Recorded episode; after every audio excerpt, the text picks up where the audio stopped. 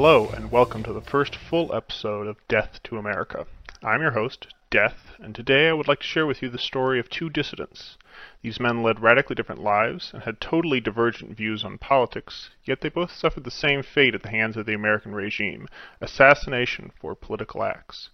Our two dissidents are Fred Hampton, a leader in the Black Panther Party, and Gordon Kahl, an advocate against illegal taxation and government overreach. Mr. Hampton may be more well known to some owing to the famous nature of the Black Panthers, but Mr. Kahl's story is no less important in understanding the oppressive and vindictive nature of our government. To begin, I would like to go over the story of each man's life. Following that, I will go over how the assassination of dissidents like these exposed the lie that is America, the land of the free. First, Mr. Hampton. Raised primarily in Chicago, Fred developed a reputation as an activist early on in life. He helped organize walkouts at his school to protest in favor of greater employment of black teachers for the primarily black student body. Additionally, in an early example of what would later become standard Black Panther practice, he organized free breakfasts for fellow children, helping to prepare meals himself. Upon graduating high school, he attended Triton College for pre-law, viewing an understanding of law as an instrument to fight the state. This parallels other activists such as Gandhi, who was also a lawyer by trade. But Fred's ideological influences were more focused on revolutionaries such as Mao or Che, whose stars were rising in the 60s following the Chinese and Cuban revolutions. Fred's skills as an activist were honed in demonstrating during his time in the NAACP, when he became known for organizing over 500 youths from a population of just 27,000 in Chicago. But the Black Panther Party's 10 point program appealed more to Fred's revolutionary mindset, and he joined the party, where he quickly rose through the ranks. Fred's rise was not only due to his unquestionable skills as an orator and organizer, but also due to the actions of J. Edgar Hoover's FBI, which, as a matter of policy, targeted the Panther leadership under the COINTELPRO operation. COINTELPRO is deserving of its own series of podcasts and may feature in future episodes, but can be briefly summarized as the FBI's extrajudicial efforts to remove political threats to the government. Following an incident where Fred seized ice cream from a truck and distributed it to children of a local neighborhood, he was sentenced to two to five years in prison. It should be noted that the total value of the ice cream was around $70.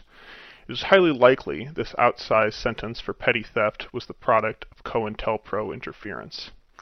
Following Fred's release, and with the continued attrition of Panther leadership, Fred rose to be deputy chairman of the Illinois chapter of the Panthers, a position in which he oversaw the creation of non-aggression pacts with other radical organizations slash street gangs. These truces evolved into cooperation and were dubbed the Rainbow Coalition, owing to the fact that the other two primary groups were the Young Patriots, a group consisting primarily of whites from Appalachia, whose symbol was the Confederate battle flag, and the Young Lords, who were Latinos, mostly Puerto Ricans, who would later make a name for themselves in the Puerto Rican independence movement. One wonders what Fred's ancestors, who hailed from Louisiana, would have thought of his alliance with the group emblazoned with the Confederate flag, but it seems that Fred recognized the overwhelmingly important matter of opposing the current regime over anything else. It was this cooperation across racial lines that drew the personal ire of Director Hoover, who threatened the career of agents who reported that the Panthers' primary activity was feeding children. Cooperation was as much of a threat to those in power then as it is now, which is doubtlessly why Fred was targeted for assassination. Following an arrest, William O'Neal was turned into a government informant and infiltrated the Panthers at, be- at the behest of the state, and got as far as being Hampton's personal bodyguard. In November of 1969, several Panthers engaged in a shootout with Chicago police, in which each side lost one man. This provided the pretext for a raid on Hampton's house. O'Neal dosed food that he'd prepared for Hampton with a barbiturate, and Chicago police executed a raid on his home, which was then shared with several other Panthers, including Hampton's girlfriend, Deborah Johnson, who was nine weeks pregnant at the time of the raid. Police opened fire on the house without cause and quickly moved to arrest everyone inside. Officers dragged Deborah from the room where Hampton was unconscious, and she reported hearing two shots from the room. Hampton was left in a pool of his own blood, while the other seven Panthers in the house were arrested on extreme and outrageous charges related to the raid itself. Each Panther was given $100,000 bail. These charges were later dropped, which is unsurprising given that CPD officers lied blatantly in their testimony, reporting that the Panthers had fired first, which was false, the police were later have found to have shot between 90 and 100 rounds into the house. Blood tests on Hampton's body, conducted by the county coroner, reviewed traces of a sedative. The same tests being run by an FBI chemist, unsurprisingly, did not report those traces. A lawsuit filed by the surviving Panthers and relatives of Hampton against the government in 1970 was dismissed, but revived in 1979 after the government was found to have withheld relevant documents in the first case. The government eventually agreed to settle the case, paying over $5 million. The U.S. Attorney General denied that the settlement was an admission of guilt, because of course he did, Fred and Deborah's son, Fred Hampton Jr., later followed in his father's footsteps as an activist in the Black Panthers. And this is but a brief history of Fred Hampton's life. I would encourage anyone interested to do their own research on him and his activism. The whole period of Chicago in the 60s, 70s, and 80s is definitely worth knowing about. Next, I will talk about the life and murder of Mr. Gordon Kahl. Gordon Kahl was born in 1920 in North Dakota. Raised on a farm, he was famously stubborn and independent. Despite his problems with authority, Gordon went on to be a decorated gunner in World War II, serving and sustaining injuries in both theaters. Following the war, he briefly attended college before dropping out, lamenting that course requirements didn't make sense and that he didn't have options to take classes that interested him. In addition to briefly attending college, he married his wife Joan in 1945. He presented her with a 20 gauge shotgun as a wedding present.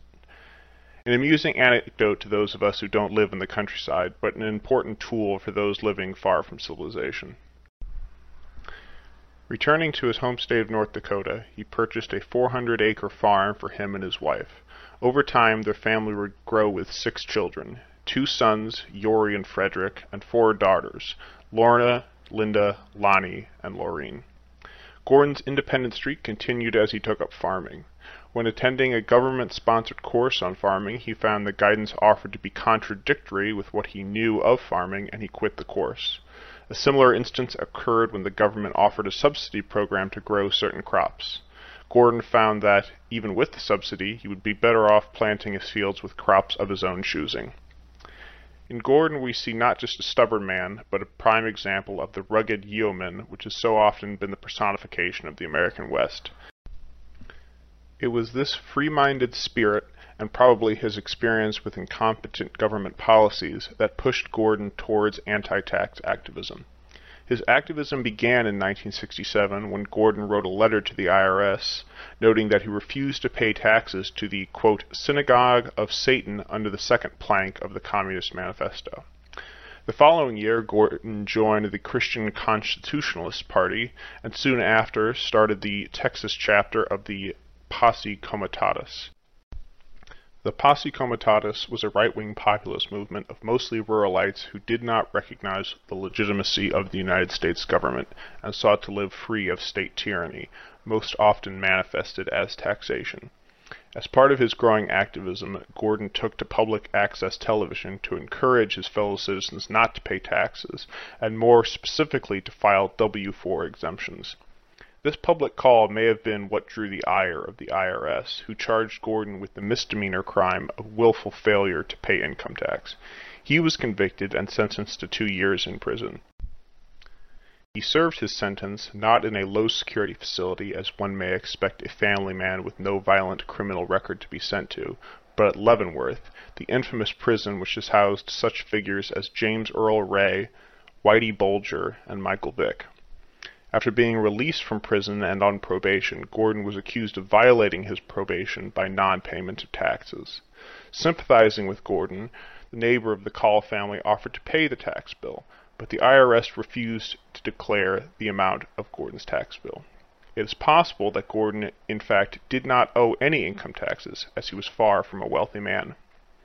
In a further illustration of community spirit, when the IRS seized the Kahl farm and attempted to sell it at auction, none of the members of the community bid on it, a practice most prominently seen in the Dust Bowl and Depression. While the Kahl family was leaving a posse comitatus meeting one day, Gordon's oldest son Yorie noticed suspicious looking men watching them, and he quickly requested that he and his father switch coats and hats to obscure Gordon's identity. The suspicious men turned out to be U.S. Marshals attempting to arrest Gordon. Initially wanting to pin the Kahl clan in a trailer park and risk civilian casualties to try and cow their victims, the Marshals settled for a roadblock. Confusion reigned as Yorie asserted he'd heard the Marshals fire without warning and opted to return fire. During the shootout, Yorie was wounded and two Marshals died, although it is possible one died from friendly fire. The Marshals were actually forced to retreat or were incapacitated, and Gordon took one of their cars, left the wounded Yorie at a medical facility, and fled towards Arkansas. Yorie's subsequent trial and imprisonment could be a subject of their own Death to America episode, but for the purposes of this podcast, I will say that he was subject to two life sentences plus 15 years. It is in Smithville, Arkansas, where a combination of FBI agents, marshals, and state police tracked Gordon. He'd been staying in the home of friends when three officers entered. The official narrative is that Gordon hid behind a refrigerator and fired on the county sheriff when he entered the kitchen. The sheriff returned fire, killing Kahl. The other two agents then fired, seemingly blindly, into the kitchen, further wounding the sheriff. When the wounded officer stumbled out of the building and said that he'd gotten Gordon, the SWAT team attached to the task force subsequently fired thousands of rounds into the building and then poured diesel fuel down the chimney, burning the building down. The fact that this makes no sense is not surprising. This is a government narrative after all. Further complicating this narrative is the fact that it seems that Gordon's body was partially dismembered and his charred foot was left behind when his body was removed from the building. Additionally, an autopsy suggested that the bullet through the head that killed him had come from behind, not the front, as a shootout would suggest. What is, more, what is a more likely series of events is that the sheriff found Gordon unaware, executed him with the shot to the head, prompting confused friendly fire from the other officers, and then in anger, the SWAT team either dismembered Gordon's body or fired so many rounds into the building that he was eviscerated. Additionally, in case you thought that the feds were done with the Kahl family, Joan Kahl had been forced to record public pleas for Gordon to turn himself in, lest she herself face charges as, as though she were a wanted criminal. For further information on Gordon and the violence inflicted upon him and his family, I will direct those interested to the documentary Death and Taxes. That concludes the scripted portion of this episode. The rest of this will just be my commentary. I have notes, but I'm not reading off script. If you couldn't tell previously, I was.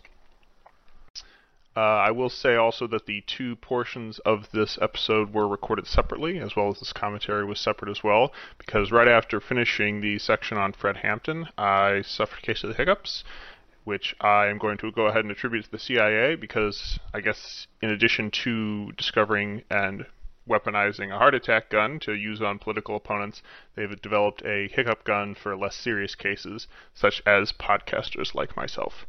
Uh, so, going over kind of the two guys here, I think it, their stories are vastly different in some ways and also very similar. Uh, we see in both men's cases they were subject to kind of brief prison stints.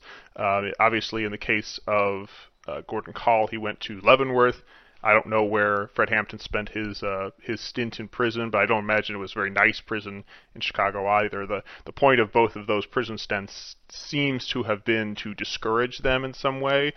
th- that frankly as a concept in like state policy has never really made a whole lot of sense to me it's like oh we don't like you or you've committed some crime we're going to send you away to be with a bunch of people who we also don't like or have committed crimes that quite likely are worse than the ones you did uh, you know just fraternize with them for the next you know year to five year whatever it is um, but you know that is what it is and in clearly in both men's cases, it did not do anything to discourage them. Uh, I have to imagine, actually, in Fred's case, it probably made him more radical. His son, Fred Hampton Jr., went on to be, he himself suffered a prison stint and went on to be like a big prison, you know, rights activists, pris- prisoners of conscience, I believe it's called. Um, and you know, I think Gordon probably had a similar experience. You know, he was a Christian man before, and uh, Christianity and, and spiritualism generally is known for uh, having an impact on people in prison. So I imagine that was a,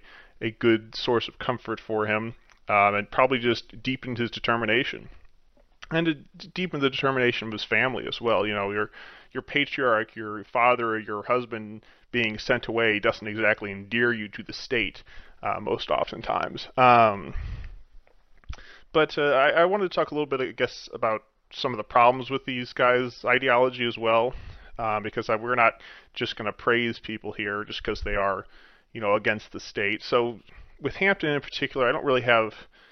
I, I'm not going to like crap on these guys too much. What I want to do is kind of examine what I think is the failure of their ideologies to a certain degree. I think Hampton's is it was a little more fleshed out because he was a political figure right? Uh, Gordon did kind of make stems into politics, you could say, with his public broadcasts, but Fred Hampton was like an activist in a big city making a big impact. Um, and what I what I see is kind of his flaw is really a flaw that's in most leftist or kind of modern leftist revolutionary ideals is like I want to liberate my people like we are fighting an explicitly identitarian uh, you know struggle in his case, for African Americans. Uh, but also, I'm a Marxist Leninist, and I don't like in theory see race as a thing at all. And now, in his case, he did like pursue the Rainbow Coalition, which kind of just compounds the contradiction because it was a bunch of other leftist groups that were explicitly racial. Uh, you know, as I said, the, the Young Patriots who were Appalachian whites, very specifically Appalachian whites, and the Young Lords who were primarily Puerto Rican Latinos, but these are both leftist groups who are like, oh yeah, you know, we're Marxist or whatever. And I think that that kind of comes down to the fact that the United States government has, you know, is seen as right wing to a large degree. Obviously, J. Edgar Hoover could be seen by some as like a.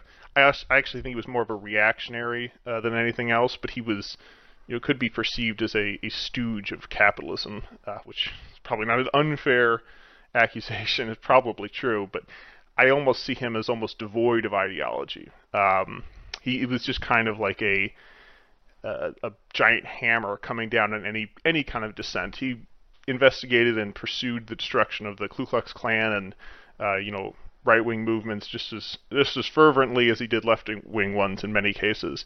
I think left wing activism just given the time of the 60s 70s was was probably just the the bigger target. Um, for him specifically. Uh, you know, his his actions with Martin Luther King are somewhat famous nowadays. His investigations of him and uh, the fact he sent sent him a letter telling him to kill himself, which is, I you know, I frankly, if I was Martin Luther King, I would take that as a point of pride that J. Edgar Hoover sent me a letter telling me to kill myself. I think I'd frame it on a wall.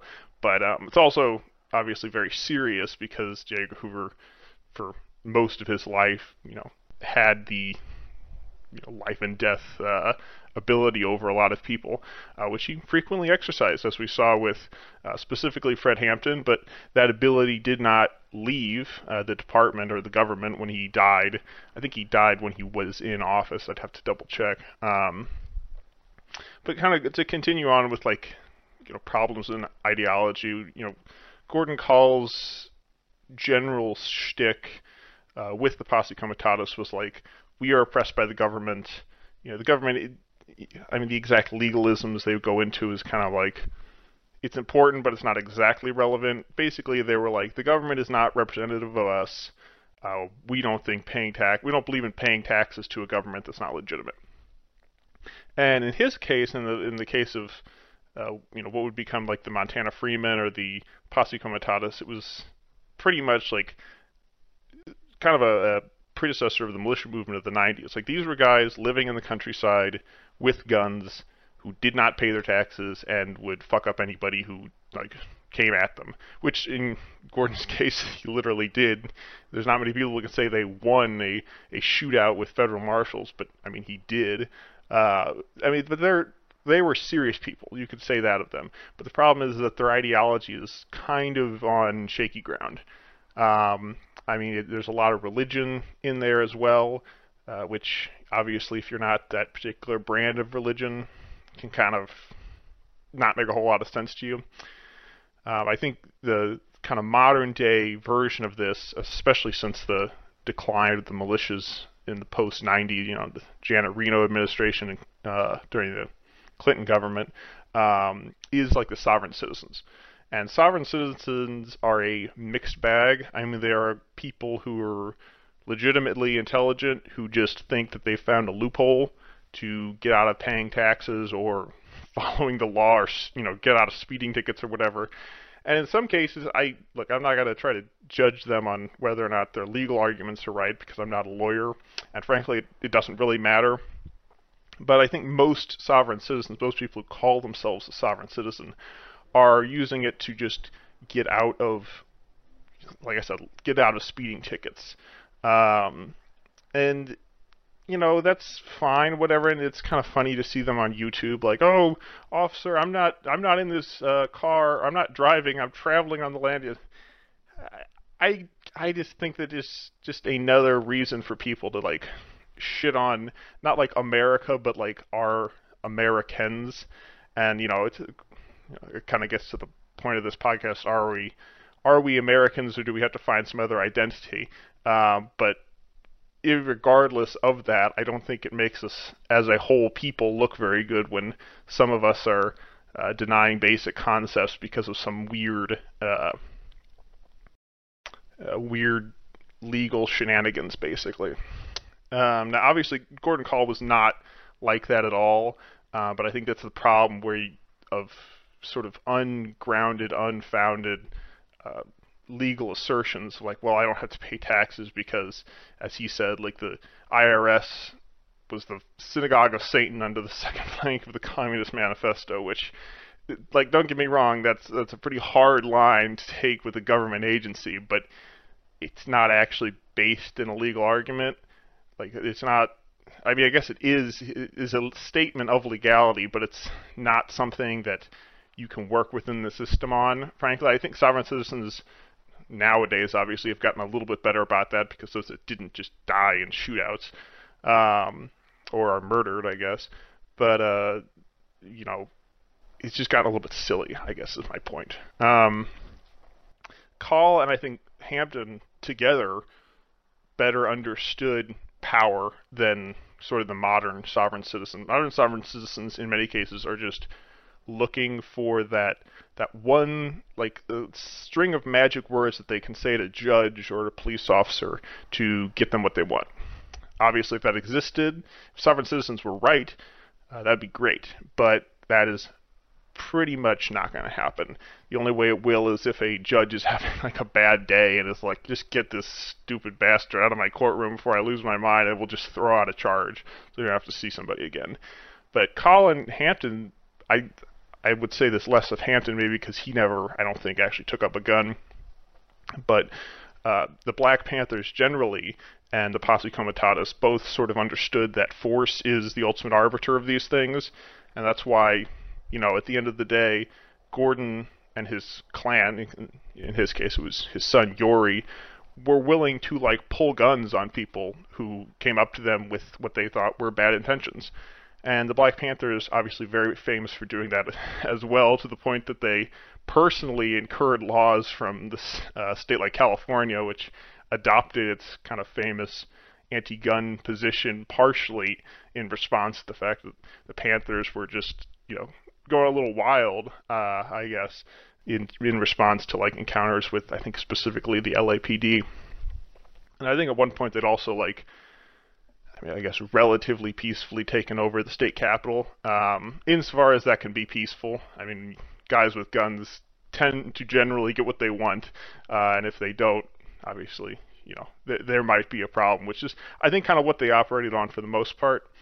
Uh, most of their encounters with police, I expect, were not violent because they continued to be an institution for quite a while.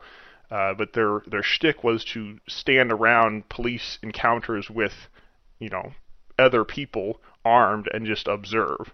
And you know, a lot of times that can be totally peaceful, and you can just, you know, prevent any law enforcement uh, problems that might arise, and maybe the, the, the civilian being arrested would kind of feel the need to just sort of get this encounter over with, or or maybe not. I don't I don't really know, but their their understanding of force boiled down to you know we're armed guys with guns here, and I I just want to contrast that I guess with you know more modern descendants of of both their ideology and uh, and Gordon Kahl's, which being the sovereign citizens.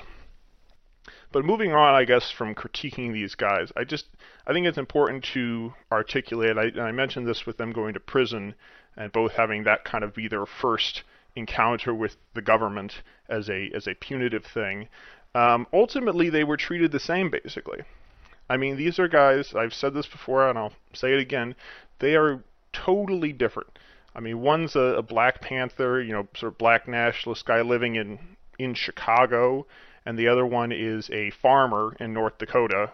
You know, I guess going out of that state sometimes, but generally within rural North Dakota. And what does the state do? They target them first for, uh, you know, sort of a smaller prison stint, and then they start investigating them. And then when they realize that they're not going to stop, in Hampton's case, it was, I think, what very well might have triggered his assassination I, this is just pure speculation based on sort of the events as I understand them, is he had gone, I think it was to California, to sort of a a Black Panther Party meeting, a headquarters sort of thing, and they were going to put him on Central Committee. So he was about to go from sort of the small, not small time, but sort of state level regional impacts to being a national figure for the Black Panther Party. Um, and you know, shortly thereafter, he hadn't even had a chance to be sworn into the office, as far as that was a, a process before he got killed.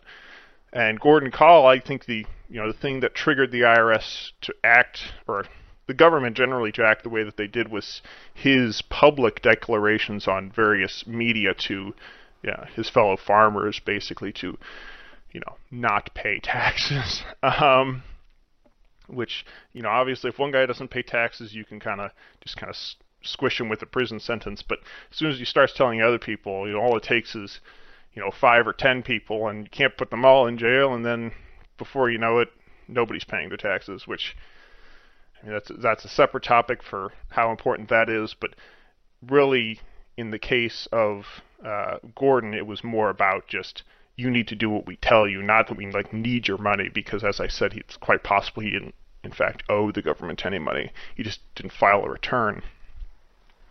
Um, and you know, I I think in Kahl's case, they they very well might not have wanted to kill him. I think they would have dragged this process out a little bit. Uh, I think they would have arrested him again, quite possibly killed him in jail. I mean, the the way that the marshals behaved when they arrested him was I don't want to say odd because it's quite possible this is how they behave generally, um, or in other cases like this, but it seemed like they were not behaving in a way that you would expect of a law enforcement entity that just wanted to pick somebody up and take them to jail. It seemed like they wanted to provoke a confrontation. Uh, so I, I think ultimately Kahl might have died in custody or, you know, been locked away for 40, 50 years. I mean, that they might have wanted to kill him ultimately, but they might have settled for arresting him. Um, the problem is they can't really do that if all your only crime is only like not paying taxes that you may or may not in fact owe. Uh, in Hampton's case, I I am kind of surprised that they would use assassination as kind of the, the first go-to because you know the Panthers for you know all of their uh, righteous actions that I, I, I would say that they did, or you know their their just cause, uh, they did have the you know had guns in a bunch in the hands of a bunch of guys who you know felt very strongly about their beliefs, and inevitably, as was specifically in Hampton's case, there was like a shootout uh, a day or two before he died, which they used as the pretense to raid his house. I'm surprised that they couldn't kind of trump up some charge to like nail him on, but I think the problem is just like he was such a uh, such a prolific speaker and you know was known as that. If they'd put him in jail he would have become what his son eventually became in you know a different way uh, of just being like a, a spokesman from prison. Because while you can isolate somebody and you can put them in solitary confinement and so on I, you know, you can't cut them off completely, and when you do that, you create a, a living martyr. Uh, that's not something you want uh, as a as an unjust government. Continuing on, the last thing I wanted to highlight, uh, sort of as a similarity between these two guys, is their assassinations marking them as, as sort of true dissidents. There's there's the joke of the CIA's greatest award in journalism being assassination, uh, because if you're telling the truth, they're going to come after you. And I think in, in these guys' case, it really their assassinations sort of vindicate their you could say their life's missions uh, because if they were not actually threats to power, they would have been you know probably either ignored or just sort of brushed off. If uh, the Black Panthers didn't actually pose a threat on some level, whether that be you know physical and sense of like guns and men on the street, or just moral in the sense that they were feeding, you know, children, then J. Edgar Hoover wouldn't have targeted them. And of course, J. Edgar Hoover was, frankly, a little bit nutty, but he was also pretty shrewd, and I think he did have a pretty good eye for groups that were capable of organizing in opposition to state power. Um, and in Kahl's case, I think obviously it was the, it was the same deal. The IRS and by extension the whole state sort of recognized like this might not be that big of a problem now, but we sense it's going to become more of one if we don't deal with this sooner rather than later. Hence, you know, I guess kind of the what fe- what felt like kind of a rushed uh, attempt to arrest him. Um, so moving on, the last thing I wanted to talk about at all was sort of why are Kahl and Hampton even under the same system? Uh, you know, most places when you think about like what is a country gen- a country is generally like for a group of people who are you know would you would think they would have something in common right but i no matter how hard you look uh, gordon Kahl and fred hampton really don't have a lot in common at all i mean I think Hampton was probably some kind of atheist. I know he attended church a little bit, uh, particularly with like the Black Catholic movement, but I don't know that he had really any particular uh, religious belief, whereas like that was like Gordon Kahl's whole thing. He was a real devoted Christian. Um, obviously, they're not like they didn't share an ethnic background. They didn't share a part of the country that they lived in. Um, you know, Kahl was a farmer. Hampton was like, uh, you know, basically a lawyer if he was not doing activism. Uh, so they had totally divergent ways of thinking, and they're not uncommon. I guess would be the way to put it. Like there was a lot of people like Gordon Kahl or at least think generally like him, and there's a lot of people who think like Fred Hampton. So why are those two groups even in the same country at all? Why why are they both being oppressed by the same system? Uh, so that's sort of, I guess, an open-ended question uh, to think on. Uh, the last thing, I guess, in this episode is I wanted to mention the hopeful next episode that I'm going to be going over is a victory against Gordon Kahl's great enemy, that of the IRS. Um, I won't tell you who it is. People who know anything about the IRS obviously might know that there's not that many people who beat the IRS, so it might be kind of obvious who I'm sort of teasing. Um, it's a controversial group. I don't want to say too much, but uh, tune in to the next episode, and I hope you enjoyed this one. Thank you for listening.